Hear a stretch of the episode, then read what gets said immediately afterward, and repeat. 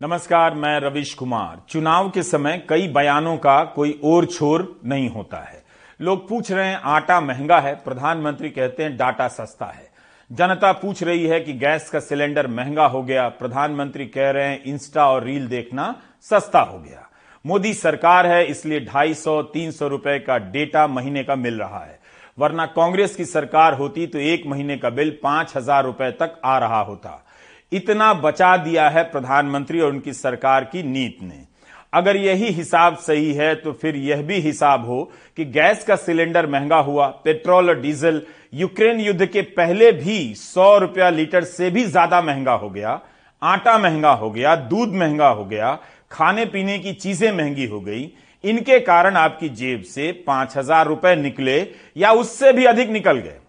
आप जब 2021 में 110 रुपए लीटर पेट्रोल खरीद रहे थे तब आपकी जेब से कितने हजार निकलते जा रहे थे पूछ लीजिए प्रधानमंत्री से દિલ્હીમાં જ્યારે કોંગ્રેસની સરકાર હતી ત્યારે એક જીબી ડેટા એના ત્રણસો રૂપિયા થતા હતા ત્રણસો રૂપિયા કેટલા આજે આ મોદીની સરકાર આવ્યા પછી માત્ર દસ જ રૂપિયા થાય છે. આ પૈસા તમારા બચ્યા કે ના બચ્યા? અત્યારે તમે જે લોકો મોબાઈલ ફોનનો ઉપયોગ કરો છો, વોટ્સએપ કરતા હશો રીલ જોતા હશો, ઇન્સ્ટાગ્રામમાં જતા હશો, આ બધું જે કરો છો ને, જો પહેલાની સરકાર હોત તો બિલ કેટલું આવ્યું હોત તમને ખબર છે? જો પહેલાવાળી સરકાર હોત ને તો તમારું બિલ ચારથી પાંચ હજાર રૂપિયા દર મહિનાનું આવ્યું હોત ભાઈઓ આજે આ મોદી સરકારની નીતિઓનું પરિણામ છે કે અઢીસો ત્રણસો રૂપિયામાં તમારો મોબાઈલ ફોન તમારી આ રોશની ચમકાવી રહ્યો છે ભાઈઓ બોલો મારી સાથે ભારત માતા की प्रधानमंत्री कह रहे हैं कि उनकी सरकार की नीति के कारण डाटा सस्ता है तब फिर बताना ही चाहिए कि उनकी सरकार की नीति से आटा क्यों नहीं सस्ता है? मई के महीने में हरिकिशन शर्मा ने इंडियन एक्सप्रेस में एक रिपोर्ट लिखी कि अप्रैल में आटा बत्तीस रुपए अड़तीस पैसे किलो का हो गया। जनवरी 2010 के बाद सबसे अधिक रेट। 12 साल में आटा सबसे महँगा और प्रधानमंत्री बता रहे हैं कि डेटा सस्ता हो गया है। प्रधानमंत्री भूल गए कि आटा जब महँगा होने लगा था तब जून 2022 में गेहूँ के निर्यात पर रोक लगाई गई थी, ताकि कीमतों को स्थिर किया जा सके। महँगाई को लेकर प्रधानमंत्री का यह बयान कोई साधारण बयान नहीं है, बल्कि दो साल के दौरान महँगाई को लेकर जब भी मुद्दा उठा, सवाल उठे, प्रधानमंत्री ज़्यादातर समय खामोश ही रहे। अपने इस बयान में प्रधानमंत्री कहते हैं कि आप इंस्टा देख पा रहे हैं, रील देख पा रहे हैं, क्योंकि डेटा सस्ता है। तो आप यही देख लीजिए कि आप इंस्टा और रील देखने की कितनी बड़ी कीमत चुका रहे हैं। पिछले 34 महीनों में घरेलू गैस सिलेंडर के दाम में सैतालीस प्रतिशत की वृद्धि हुई है, जो प्रधानमंत्री नहीं, हम बता रहे हैं। एक जनवरी 2020 को घरेलू सिलेंडर सात सौ चौदह रुपए का था, जो इस नवंबर एक हज़ार तिरपन रुपए का हो गया। अगर महीने में एक सिलेंडर का भी इस्तेमाल करते हैं तो एक साल में चार हज़ार अड़सठ रुपए आपकी जेब से निकल जाते हैं। महँगाई काल्पनिक नहीं है, वो वास्तविक है और मोदी सरकार के दौर में ही है। जब प्रधानमंत्री डेटा सस्ता होने का श्रेय ले रहे हैं तो फिर इन चीज़ों के महँगा होने का श्रेय किसे दिया जाए? अगर आप किसान हैं तो चारे के दाम में जो वृद्धि हुई है, उसे भी जोड़ लीजिए। चार सौ रुपए क्विंटल चारा, बारह सौ रुपए क्विंटल बिका है। इस हिसाब से आपकी जेब से कितने पैसे निकले होंगे? उसका हिसाब खुद कर लीजिए या माननीय प्रधानमंत्री जी से पूछ लीजिए। जिस हिसाब से प्रधानमंत्री डेटा सस्ता होने का श्रेय ले रहे हैं, लग रहा है कि इलॉन मस्क भी उनकी नीतियों के कारण ट्विटर पर ब्लू टिक का रेट आठ डॉलर से कम करने वाले हैं। प्रधानमंत्री के इस बयान को एक और तरह से देखा जा सकता है। उनकी राजनीतिक विचारधारा के प्रसार में सस्ता डेटा का बहुत बड़ा रोल रहा है। व्हाट्सएप यूनिवर्सिटी बड़ी होती गई और पुष्ट अपुष्ट सूचनाओं का संसार फैलता चला गया। और यह संभव नहीं होता अगर डेटा सस्ता ना हुआ होता। तो डेटा सस्ता होने के लाभार्थी प्रधानमंत्री और उनकी पार्टी भी है। एक वेबसाइट पर हिसाब है कि 2015 में जो सामान सौ रुपए का आता था, वो अब एक रुपए का आता है, क्योंकि मुद्रा स्फीति बढ़ गई है। इस हिसाब से आपके आज के पैसे का वैल्यू कितना घटा है, उसका भी हिसाब आप प्रधानमंत्री से पूछ सकते हैं। अगर जवाब मिलता है तो। हम बस उन खबरों की कतरने दिखा रहे हैं जो पिछले साल की हैं। नवंबर 2021 की खबर के अनुसार वोडाफोन आइडिया ने कॉल और डेटा के दाम में 18 से 25 प्रतिशत की वृद्धि की है, यह खबर छपी है।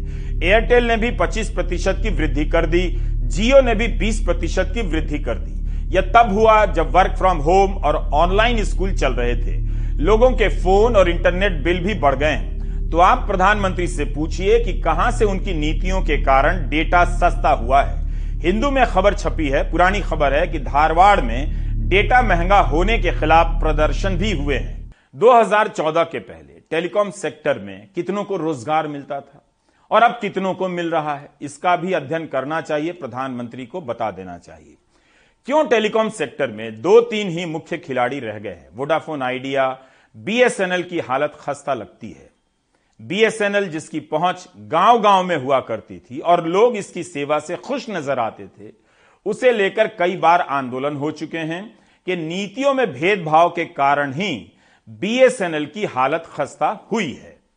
आप ऐसे बचकाने आर्ग्यूमेंट्स क्या देते हो कि मैं डेटा दे दूँगा? लोग आपसे आटा मांग रहे हैं, आप डेटा की बात कर रहे हैं। और डेटा की बात में आर्ग्यूमेंट दे रहे हैं कि मैंने सस्ता कर दिया। अरे टेक्नोलॉजी जब रिवोल्यूज रिवोल्यूशनाइज हुई है टेक्नोलॉजी जब बढ़ी है तो डेटा सस्ता हुआ है। अगर कंपेयर करना है तो 2003 और 2014 का भी कीजिए। मैं आपको विश्वास दिलाता हूँ कि 2014 की तुलना में जो आज आप कंपेरिजन कर रहे हो, उससे कम डेटा की कीमत उस समय हुई। एक वेबसाइट है cable dot CO dot UK इस वेबसाइट पर जो डेटा है, उसके अनुसार एशिया के कई देश हैं जहाँ एक जीबी गीगाबाइट डेटा एक डॉलर से कम का है। भारत, नेपाल, बांग्लादेश, पाकिस्तान में एक जीबी का डेटा आधे डॉलर से भी कम का है। इसके अनुसार सस्ता डेटा देने के मामले में दुनिया में भारत का स्थान पांचवा है। सबसे सस्ता डेटा इसराइल में मिलता है। उसके बाद इटली का स्थान आता है। दक्षिण कोरिया में एक जीबी डेटा बारह डॉलर का है। तब भी यह नौ सौ चौरासी रुपए के करीब होता है। स्विट्जरलैंड में भी डेटा महँगा है, एक जीबी डेटा सात डॉलर का आता है, यानी पाँच सौ बहत्तर रुपए का। अमेरिका और कनाडा में करीब चार सौ आठ रुपए का पड़ेगा। लेकिन ऐसी खबरें व्हाट्सएप यूनिवर्सिटी में नहीं घुमाई जाती हैं जो आप स्क्रीन पर देख रहे हैं, जिससे पता चले कि पिछले पाँच साल में दस लाख करोड़ रुपए के लोन बट्टे खाते में डाल दिए गए। यह वो पैसा है जिसे कर्ज के तौर पर लिया गया और कॉरपोरेट नहीं चुका सका, जिसके चुकाए जाने की संभावनाएँ बहुत कम होती हैं। इसलिए बैंक राइट ऑफ़ यानी बट्टे खाते में डाल देते हैं ताकि बार बार यह राशि एनपीए के खाते में ना दिखे। जॉर्ज मैथ्यू ने आरटीआई के ज़रिए भारतीय रिज़र्व बैंक से इस बारे में जानकारी मांगी। बहुत मेहनत से लिखी गई इस रिपोर्ट से पता चलता है कि पाँच सालों में दस लाख करोड़ रुपए बट्टे खाते में डाले गए ताकि इनकी वसूली अलग से होती रहे। इस 10 लाख करोड़ में से केवल 13 प्रतिशत की वापसी हो पाई है। एक लाख बत्तीस हज़ार करोड़ से अधिक की ही वसूली हुई है। रिज़र्व बैंक ने आरटीआई में यह नहीं बताया कि किन लोगों ने किन कंपनियों के लोन बट्टे खाते में डाले गए हैं, उनका राइट ऑफ़ किया गया है। इन लेनदारों के नाम क्यों नहीं बताए जाते हैं? आम दर्शकों को समझना होगा कि बैंकों का एनपीए कम इसलिए लग रहा है क्योंकि लोन न चुकाने पर उस राशि को एक अलग खाते में डाल दिया गया है। एनपीए की राशि और राइट ऑफ़ यानी बट्टे खाते में डाली गई राशि अलग होती है। एनपीए का हर पैसा बट्टे खाते में नहीं डाला जाता है। इसे आप इस तरह से देखिए। इस साल जुलाई में लोकसभा में सरकार ने बताया कि सभी अनुसूचित कमर्शियल बैंकों ने पिछले आठ वर्षों में एनपीए हो चुके लोन में से आठ लाख साठ हज़ार करोड़ से अधिक का लोन रिकवर किया है, वापस लिया है। एक्सप्रेस की रिपोर्ट कहती है कि बट्टे खाते में जो पैसा डाला गया है, उसकी वसूली बहुत ही कम है। ऐसा है कि पिछले दस साल में तो तेरह लाख करोड़ रुपए से ज़्यादा माफ़ किया गया है और अभी पिछले पाँच साल में दस लाख करोड़ रुपए से ज़्यादा माफ़ किया गया है है ना? तो यानी जो माफ़ किया गया पहले पाँच साल में वो था तीन लाख करोड़ रुपए के ऊपर और अभी दस लाख करोड़ रुपए के ऊपर।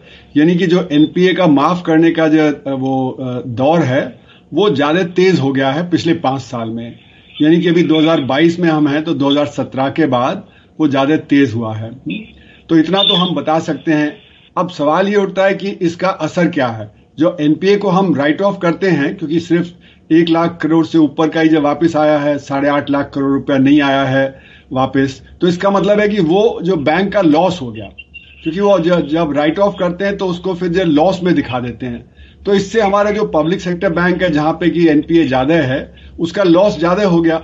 अब जब उसका लॉस ज़्यादा हो जाएगा तो वो फिर उसके जब परेशानी में आ जाएगा बैंक उसका जो मार्केट कैपिटलाइजेशन है वो कम हो जाएगा, उसका जो सर्विसेज़ देगा वो कम हो जाएगा, क्योंकि वो लोगों को हायर कम करेगा।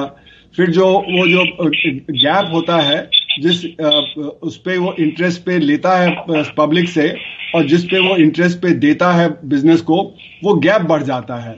तो उससे पब्लिक को भी नुकसान होता है, और जो बोरो कर रहा है पैसा, उसको भी नुकसान होता है कि जो उसका वो जो गैप है।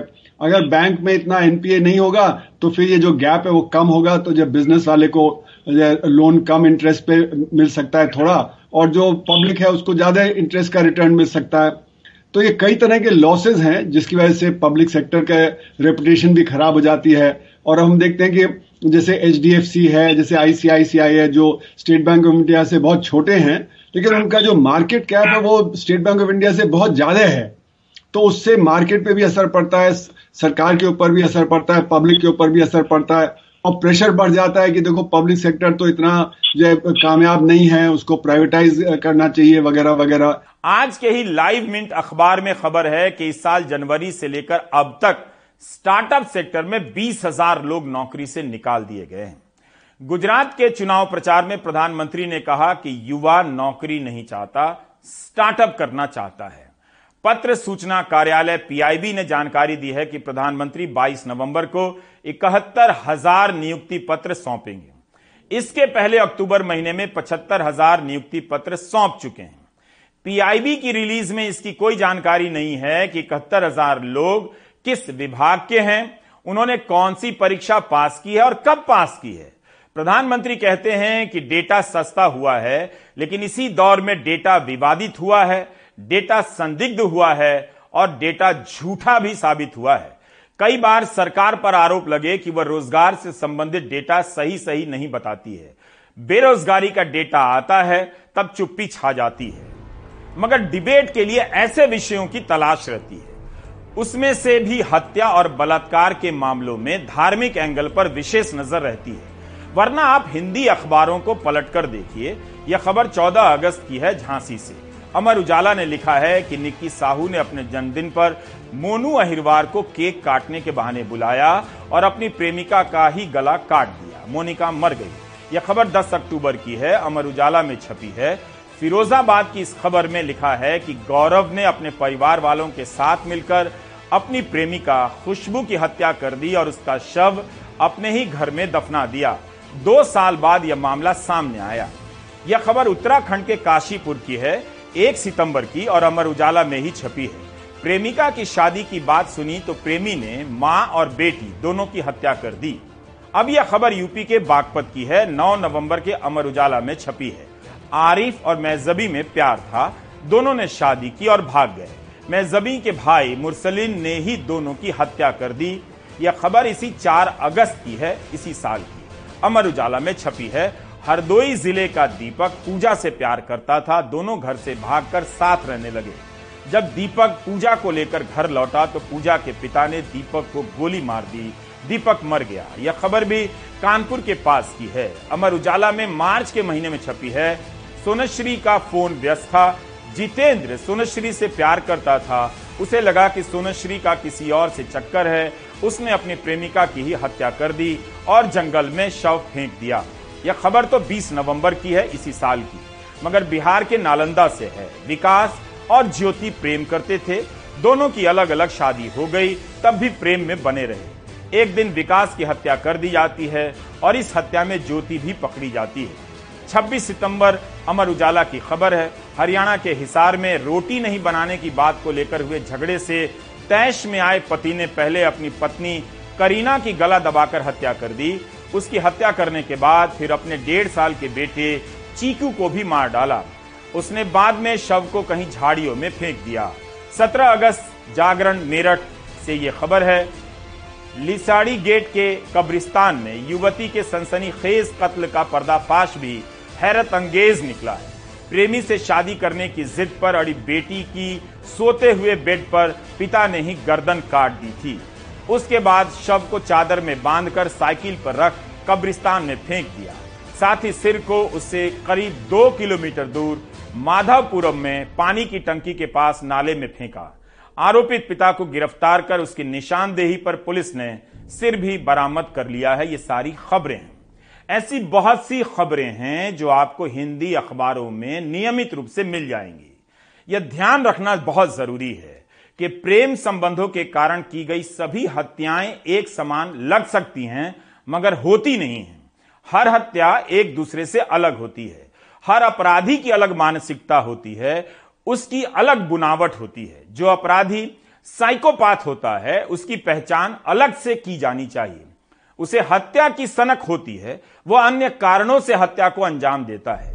जैसा कि श्रद्धा वॉलकर और आफ्ताब अमीन पूनावाला के केस में हुआ होगा। इस केस को सांप्रदायिक बनाने वाले, धर्म और जिहाद का एंगल ठूसने वाले खतरनाक खेल खेल रहे हैं। ऐसी अनेक खबरें आपके सामने हैं। बस ऐसी खबरें उन चैनलों में अब रिपोर्ट नहीं होती हैं, जहाँ श्रद्धा वॉलकर और आफ्ताब अमीन पूनावाला का मामला बढ़ा चढ़ाकर दिखाया जा रहा है।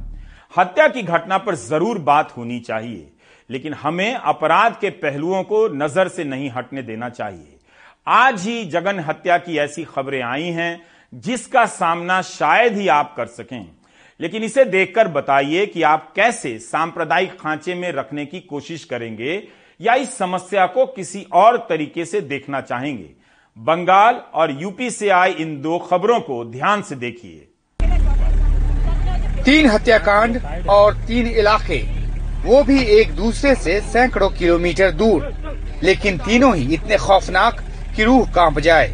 दिल्ली का सनसनीखेज श्रद्धा वालकर हत्याकांड सुर्खियों में है। लड़की की हत्या उसके ही लिव इन पार्टनर ने की और फिर शव के कई टुकड़े कर अलग अलग जगह फेंक दिए।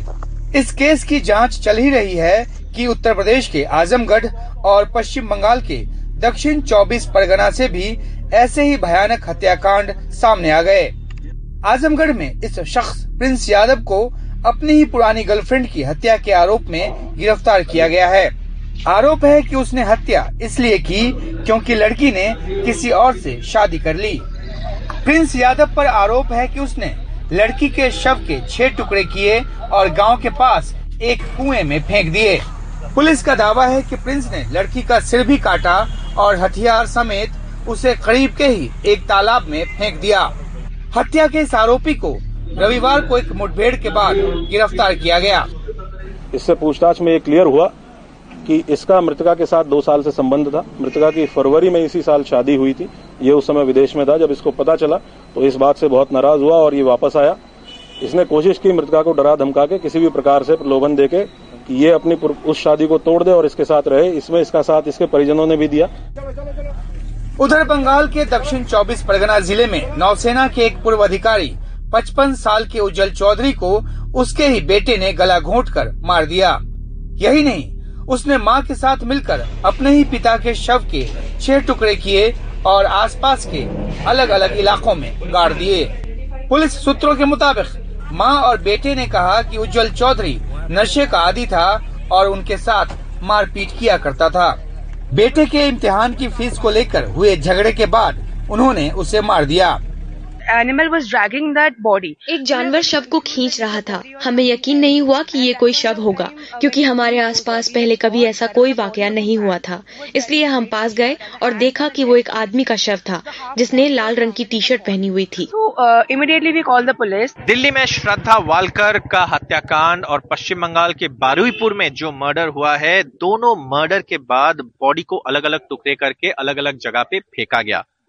बारुईपुर में पुलिस की तहकीकात अब इस बात पर है कि आरोपी माँ बेटे को बॉडी को अलग अलग टुकड़े कर कर अलग अलग जगहों पे फेंकने का आइडिया कहाँ से मिला? उत्तर प्रदेश के मथुरा में ही एक और भयानक हत्याकांड सामने आया।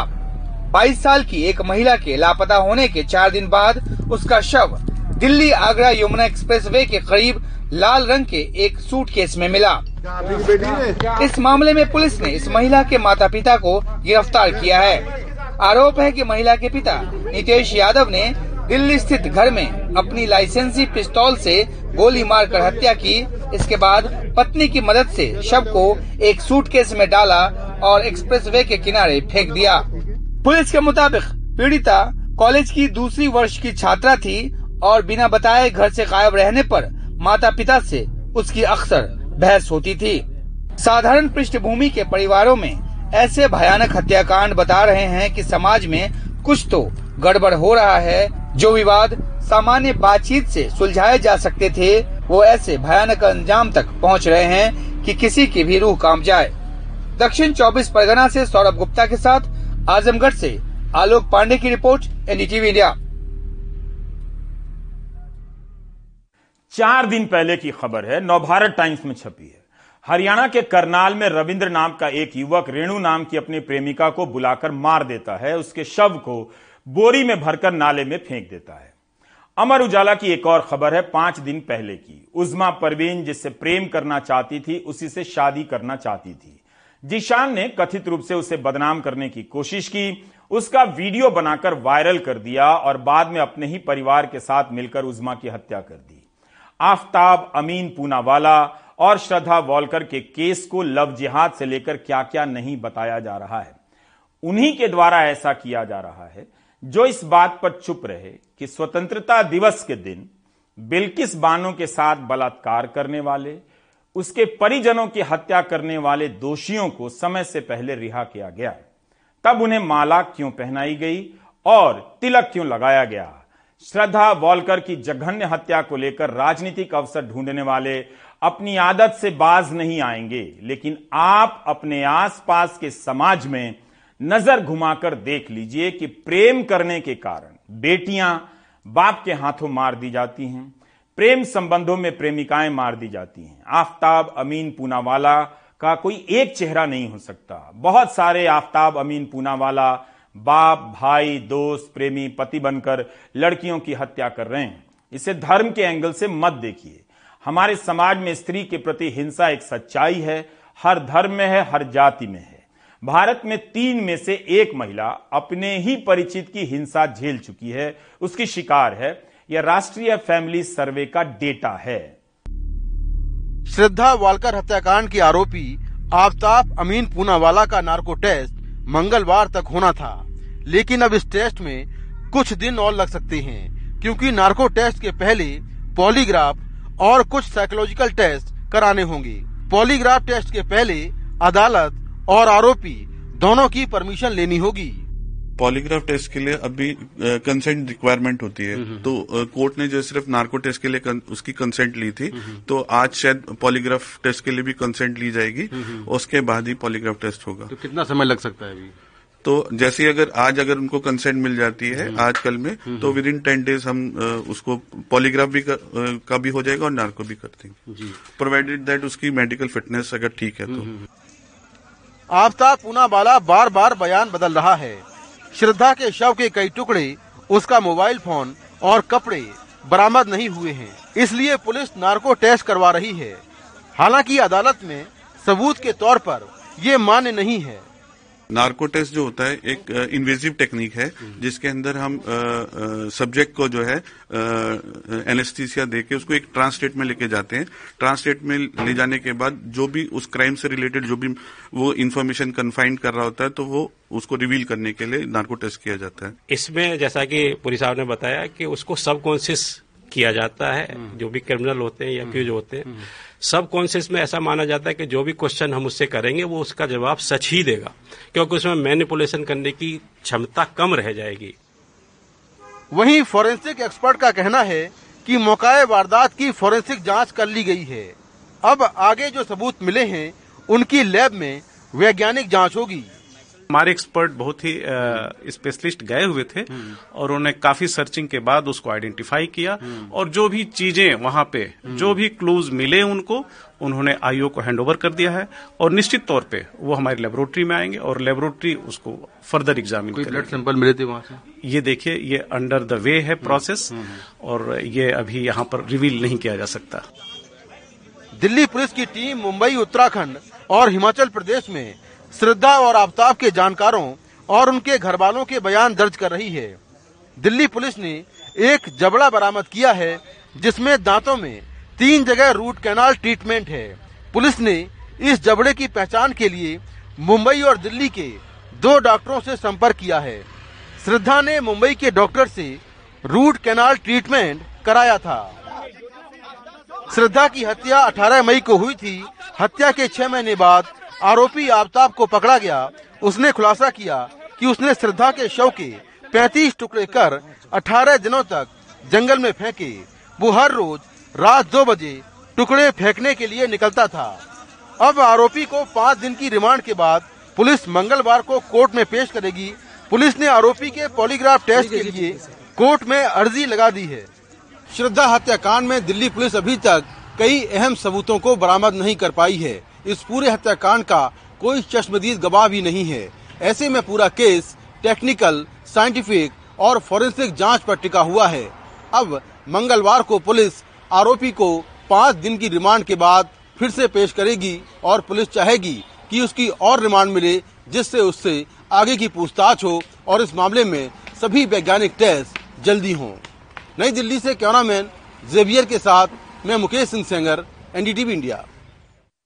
हर मामले में अपराधी को एक नज़र से नहीं देख सकते। अपराध के मनोविज्ञान को समझने वाले यह बात जानते हैं कि आफ्ताब अमीन पूनावाला की आपराधिक मानसिकता की अलग बुनावट रही होगी। निर्भया के हत्यारे की मानसिक बुनावट अलग रही होगी।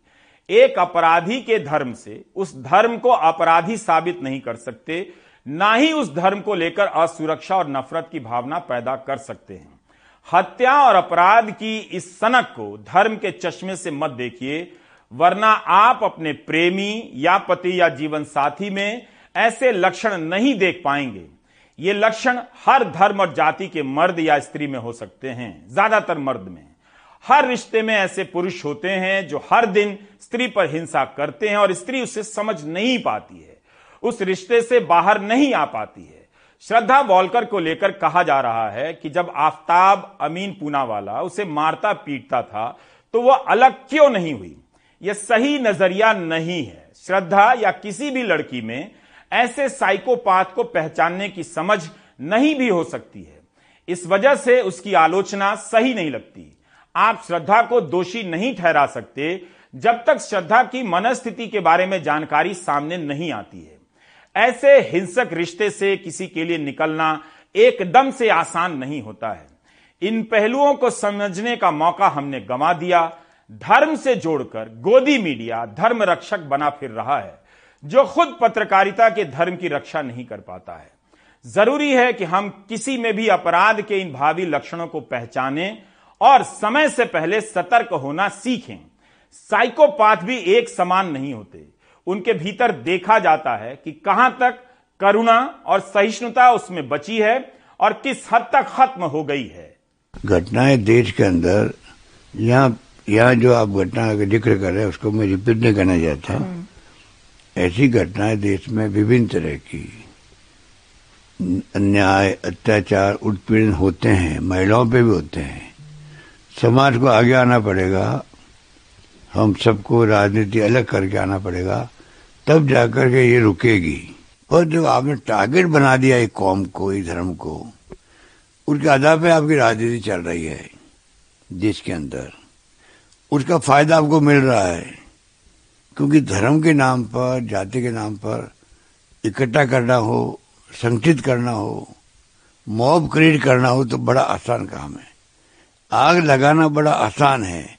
आग को बुझाने में वक्त लगता है। Any heinous crime against any human being must be condemned, and I request the central government that we must all leave politics aside out of this, and all such cases should be on fast track courts. And extreme and quick reactions, and such people should be punished, and they must pay a big price for this very heinous crime that they do. अब बढ़ते हैं एक और महत्वपूर्ण खबर की ओर आर्थिक रूप से कमज़ोर तबके को 10 प्रतिशत आरक्षण की वैधता के फैसले के साथ, यह भी कहा जा रहा है कि अब 50 प्रतिशत तक आरक्षण की सीमा टूट चुकी है। छत्तीसगढ़ से इसकी शुरुआत होने जा रही है। राज्य में एक नया विधेयक तैयार हो रहा है, जिसे विधानसभा से एक संकल्प के रूप में पारित कराया जाएगा। इसके बाद राज्य सरकार केंद्र से अनुरोध करेगी कि इसे संविधान की नवी अनुसूची में शामिल कर लिया जाए। नए विधेयक के आने के बाद राज्य में आरक्षण की सीमा 80 फ़ीसदी से ज़्यादा हो सकती है। छत्तीसगढ़ इन दिनों गुस्से में है। कहीं चक्का जाम किया जा रहा है, कहीं धरना दिया जा रहा है। असल में छत्तीसगढ़ में आरक्षण को लेकर अजीब सी स्थिति पैदा हो गई है। ये देश का अकेला ऐसा राज्य है जहाँ पिछले दो महीने से लोक सेवाओं और शैक्षणिक संस्थानों में आरक्षण का नियम और रोस्टर लागू ही नहीं है। हाईकोर्ट ने आरक्षण की व्यवस्था को असंवैधानिक बताया था, जिसके बाद से राज्य में आरक्षण से संबंधित नियम और रोस्टर सक्रिय ही नहीं है। ये बात खुद सामान्य प्रशासन विभाग ने सूचना के अधिकार के तहत पूछे गए सवाल के जवाब में बताई। रायपुर के ऋषभ मांदलेकर पीटी पास कर चुके हैं। अपनी बात रखने में उन्हें थोड़ी दिक्कत होती है लेकिन दाखिले की खबर का कान इंतज़ार कर रहे हैं। घर वाले भी परेशान हैं। काउंसलिंग होती तो सीट अलॉट हो गई क्या? नहीं हुई नहीं। नहीं हुई। तो देरी हो रही है उसमें? हाँ देरी हो रही है। तो उससे नुकसान होगा? हाँ नुकसान होगा ना। हमारा हमारा पूरा पढ़ाई का फ्यूचर नुकसान हो जाएगा। अभी तक सीट अलॉटमेंट नहीं हुआ है। तो पीडब्ल्यूडी बच्चों को वैसे भी प्रिपेयर करने में कितना मुश्किलों का सामना करना पड़ता है और अगर ऐसी देरी हो रही है इस संबंध में तो इन लोगों का साल तो पूरा खराब हो जाना है। शिवज्ञा शिक्षक बनना चाहती हैं। बीएड की प्रवेश परीक्षा पास कर चुकी हैं। पहली काउंसलिंग में पसंद का कॉलेज नहीं मिला। अब आरक्षण रुकने की वजह से कॉलेज ही नहीं मिल रहा है। हाईकोर्ट ने इसे अभी बैन कर दिया है रिजर्वेशन के कारण। सर बस तब से हम वेट कर रहे हैं। अभी डेढ़ महीना हो गया है अभी तक कोई रिज़ल्ट नहीं आया है। रायपुर पॉलिटेक्निक कॉलेज के काउंसलिंग इंचार्ज ने बताया कि पहली काउंसलिंग हो चुकी है लेकिन शासन के निर्देश पर आगे की कार्रवाई रोक दी गई है। डॉक्यूमेंट्स का वेरिफिकेशन हो गया उसके बाद अलॉटमेंट का काम रुका हुआ है। तो जिस कारण से उनका एडमिशन रुका हुआ अभी। आरक्षण लागू नहीं होने से राज्य में इंजीनियरिंग पॉलिटेक्निक एमसीए की तकरीबन तेईस हज़ार बीएड की लगभग चौदह हज़ार सीट में दाखिले रुक गए हैं। राज्य लोक सेवा आयोग की भर्तियाँ और उनके परिणाम रोक दिए गए हैं। बारह हज़ार शिक्षकों की भर्ती समेत कई पदों की अधिसूचना रोक दी गई है। लगभग एक हज़ार रिक्त पदों के लिए सब इंस्पेक्टर भर्ती परीक्षा स्थगित कर दी गई है। आदिवासियों के आरक्षण खत्म होने पर सर्व आदिवासी समाज आंदोलन कर रहा है। बीजेपी सरकार पर हमलावर है। वहीं सरकार का कहना है कि एक दो दिसंबर को सदन का विशेष सत्र बुलाकर समस्या का समाधान निकाल लिया जाएगा। कांग्रेस सरकार चार साल से हाई कोर्ट में सही जवाब नहीं दे पाई। इसके अलावा छत्तीसगढ़ बना तो हम 32 परसेंट आ गए।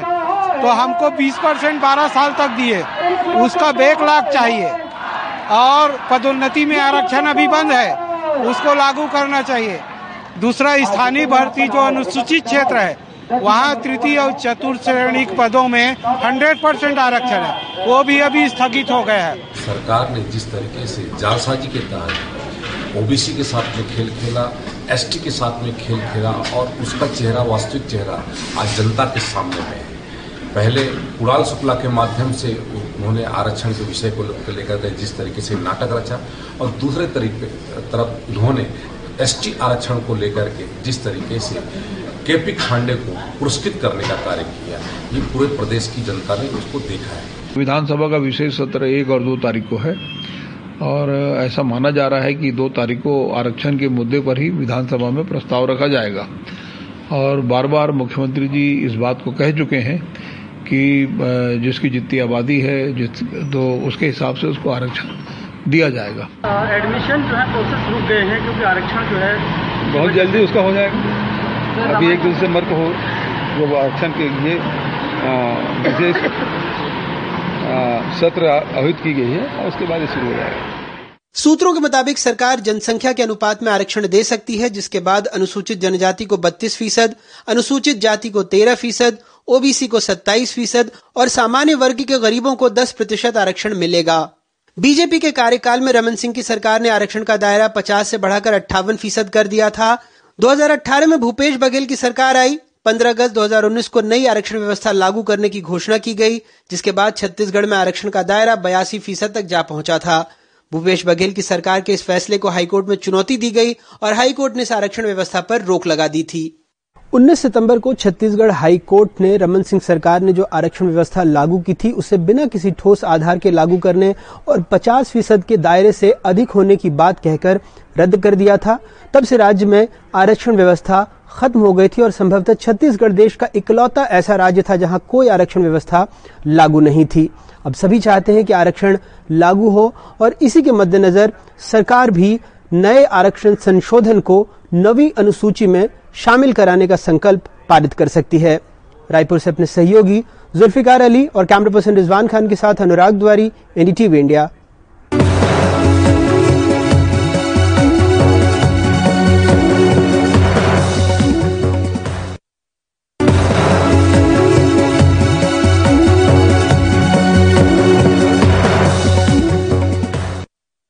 देश में निगम के चुनावों के बारे में तभी पता चलता है जब नतीजे आ जाते हैं। लेकिन दिल्ली नगर निगम के साथ ऐसा नहीं है। ऐसा लग रहा है कि यहाँ लोकसभा का चुनाव हो रहा है। यह बहुत अच्छी बात है। स्टिंग से लेकर एनिमेशन वीडियो के ज़रिए एक दूसरे को घेरा जा रहा है। बीजेपी ने आज एक स्टिंग किया है कि आम आदमी पार्टी कथित रूप से 80 लाख रुपए में टिकट बेच रही है। आम आदमी पार्टी ने इनकार किया है। बहुत बहुत स्वागत है आप देख रहे थे प्राइम टाइम नमस्कार।